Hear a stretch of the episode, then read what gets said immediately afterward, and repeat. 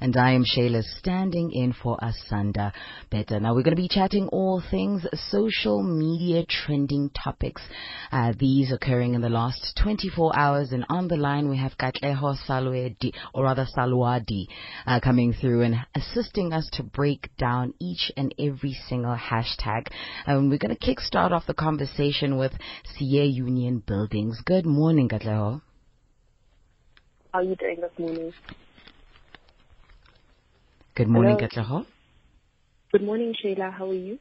I'm good, thanks. How are you? Great to be on the show. Thank you. Lovely, lovely. Uh, let's talk about uh, the posters that have been put up. So I did note one of the posters saying that Christianity is under attack. Defend your faith. Now, the march is said to be taking place on the 22nd of August at 10 a.m. What is the conversation around that? Absolutely. So what we know of the story is that um, the president of the African Transformation Movement, um, who is also an MP, Vuyo Zungula, you know, he posted a, a, a social media post on Twitter basically mobilizing the Christian community, saying that um, they need to fight for Christianity and for churches to be open again. Um, he argued that um, it made no no sense that um, ch- church doors remain closed while large gatherings continue to happen, and we and we know that you know clubs are open, restaurants are open, and people are able to gather in numbers. So it does seem rather inconsistent to have churches not be able to gather. And given the current uh, conversation that is taking place, what do you make of uh, the future um, sort of um, actions that will take place from those in power? What do you think is going to happen next? Do you think they're going to allow churches to commence in full capacity, or are they literally going to march and nothing will come to avail? I think this is going to be an interesting one. Um, you know, whether it, first of all, the protest will be effective is, you know, a question, um, you know, to note. Um, whether any changes will be made, whether they be heard as well. But also, I think for me, another concern is just, you know, whether um, protocol, COVID protocol will be um, um, observed, you know, in this protest because we know that um, we are still in a pandemic. We are still trying to get as many people vaccinated. Um, you know, will people have their masks on? And also just to, you know, it would mean that we need to deploy possibly um, the police force. You know, we don't know how many people we're expecting at this protest, but it may mean that um, the police needs to be deployed just to make sure that you know no chaos um, breaks out. Um, yeah, we do know that in the last month or two we've we've experienced um, you know riots and and um, yeah disruption basically. We are hoping that um, this protest is peaceful, and whether you know there will be changes made to laws is yet to be seen. Mm, and I think uh, another question that I would pose to you: Do you believe that if churches were to be converted into vaccination sites, that would help the situation? Uh, do you think it would allow for churches to be reopened? Well, that's exactly towards um, Vuyo Zungula's point, you know, to say that um, the government wants to use churches as vaccine sites, but are against people gathering to, you know, praise God and express, um, you know, their right to to worship whoever they, they, they wish to.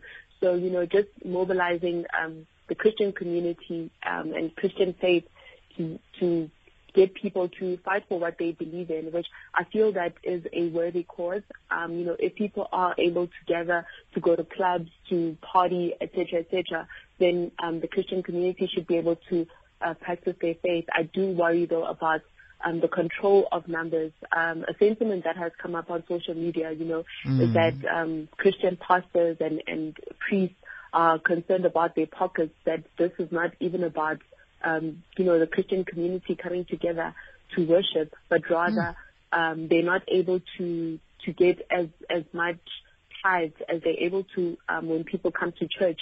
I think that is an interesting view. Um, but I will go with the sentiment that you know, um, if, if people can gather for clubs, they should be able to gather to to to pray. That is true. I think that would have caused quite the controversial conversation in terms Absolutely. of churches being looked at as businesses. We're going to be getting into an ad break, but when we come back, we're going to be chatting all things Haiti, third term, and hashtag the ANC. Trending news right now. We're chatting to the likes of Katleho Selwadi, and she is keeping us abreast with the current hashtags that have transpired over the past 24 hours. Uh, let's look at hashtag Haiti earthquakes wreaking havoc on island state. Now, tropical storm uh, Grace battered Haiti on Tuesday, flooding communities and pampering relief efforts as the country struggled to recover from an earthquake that killed over 1,400 people and pulverized ten thousands of homes. Um, Katleho, what is the conversation with regards to what's currently happening in Haiti on social media?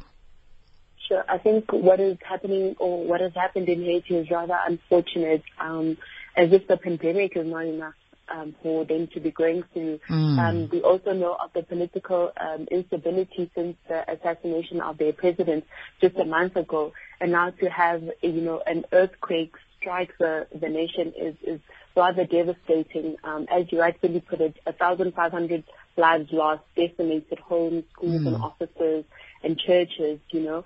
Um, and, and I think that, um, it, you know, this is not the first um, uh, earthquake. We know that the, the country is, um, you know, known for, for earthquakes. It's very prone to uh, earthquakes as well.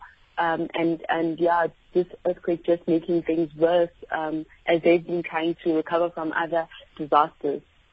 Yes, and has there been any government uh, statement on a humanitarian fund to aid the country in its recovery?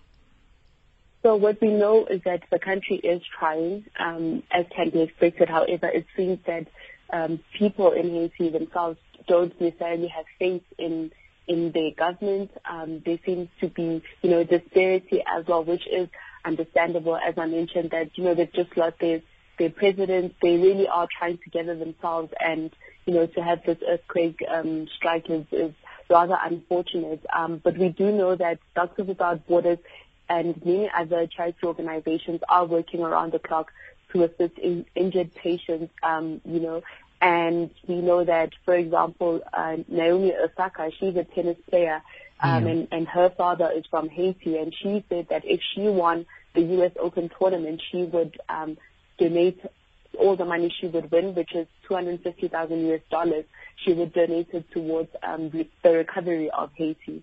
So different uh, donors, um, organizations, and people just coming through in support of Haiti. Yes.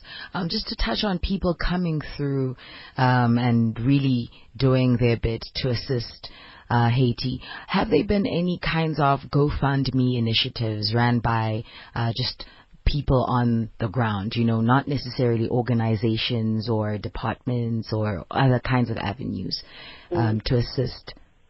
Absolutely. We've seen a couple of those coming out.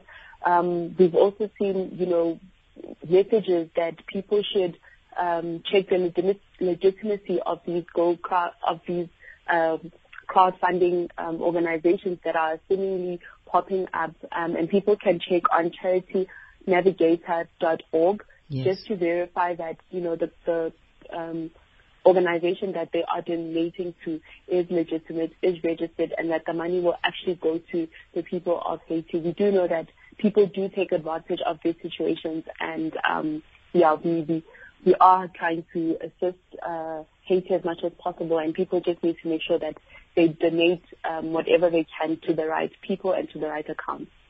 Lovely. I think thank you so much for sharing that information with regards to them making sure that it is actually going uh, to aid the people of Haiti. I think we can move on to the next hashtag, which is hashtag third term now.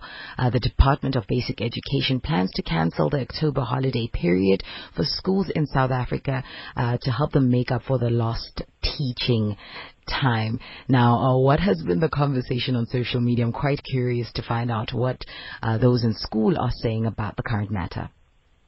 So, education unions and school governing bodies are basically opposing the basic education department department's proposal mm. to scrap the October holidays um, to make up for the teaching time, you know, lost to um, COVID-19 and we know that this is essentially five days um, that were lost to the earlier closure of schools for the winter holidays. Yes. Um, but the sentiment on social media especially from parents, is that um, the government really needs to try and strike a balance here because, you know, keeping children going to school for too long especially under these circumstances, is not good for them either. They do need to rest, they do need to recover and recuperate. And, you know, this is considering teachers as well who have been working around the clock with homeschooling. We know that, you know, that has intensified, um, you know, the teaching process. Yes. And so, you know, a lot of people just saying that the government needs to perhaps reduce the number of holidays, but not completely scrap them. Mm, making sense there. And I think, uh, what have the trade unions who stand with um, the teachers, obviously, in this regard, uh, saying about the proposal from the Department of Basic Education? Absolutely. We know that uh, NAPTOSA, for example, um, the director, executive director, Basil Manuel, saying that the unions are basically rejecting this idea um, as they consider it to be as they consider it to be inconsiderate and uh, is a clear indication of the lack of respect and care for teachers, mm. you know, who have been working under stressful con- uh, conditions, you know, um, as I mentioned that, you know, with working from home and trying to teach online means Wi-Fi, means connectivity, means, you know, trying to, you can imagine trying to teach, you know, a six-year-old, seven-year-old online and, you know, trying to gather their attention, you already struggle in a classroom situation. What mm. more over a device? Sure. Um, I think uh, that's a really interesting conversation with regards to that. And in terms of the way forward, is anybody really putting out a way forward as opposed to opposing what has currently been put forth uh, by the department? Well, the DBE spokesperson Elijah Mhlanga did say that the conversation was on the table and that they would um, report as soon as any final feedback um, was received. But at this stage, we are yet to find out what will happen. We do hope, though, as I mentioned, that you know the number of holidays are rather reduced rather than scrapped. Um, the children and teachers do need a break to be able to perform better as well in the next um, term. Uh, beautiful. I think lastly, let's step into uh, the ANC. Now, the ANC is running at a risk of failing to register its candidates to contest in this year's municipal elections by the 23rd of August. Uh, what is the conversation on social media currently as it stands? Sure. Looks like there's a lot of instability going on within the ANC, but essentially, um, you know, staff members are um, on a go slow. Yes. They are saying that they haven't been paid, um, you know, stating that these um, salary delays go back to since 2018, you know, sure. and this has affected their medical aid. Um, you know, there's been cancellations, there's been, um, um, uh, you know, just a, a back and forth, as you can imagine, that uh, medical aid will not understands that, you know, you haven't received your salary. They want, say, premiums to be able to serve you. So it really is rather unfortunate, especially from a governing party, you know, who is always preaching for people to be treated well. Mm. Um, and I really think in this case, they should really be leading by example. But um, I also think that this just shows the depth, you know, of the dysfunctionality perhaps within the party. Sure.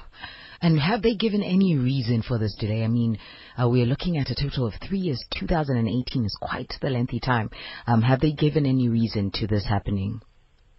Well, they've stated, you know, COVID um, and changes within the party. Mm. But, you know, what we do know is that um, Paul Mashatile, you know, a, a, a, a recording was leaked, and Paul Mashatile was essentially saying that um, he would be uh, putting together a, a report that states that, you know, there has to be a cut down of staff members, you know, and um, crowding funding options for the organization. So it does seem that the ANC is going through financial difficulties, um, and but one could wonder that they cannot state COVID as one of the reasons that COVID only started last year, you know. Yes. So it does mean that this has been under the wrap since 2018, um, and is only coming before at the moment. And I think that it is interesting that it's coming um, to the forefront now, um, considering that we're supposed to be having elections um, in October. Yes. Um, well, we do know that the case is yet to, you know, go through court processes, um, and may and perhaps elections will be moved to next year February. But um, yeah, quite interesting that this is coming to the forefront now. My goodness. Hopefully we will get to a resolution. Uh, and uh, thank you so much for your time, Katleho. I think you have really kept us abreast with what is happening in and around us in the past 24 hours. Thank you so much for having me on the show. Have a lovely day, Sheila. Uh, as with you.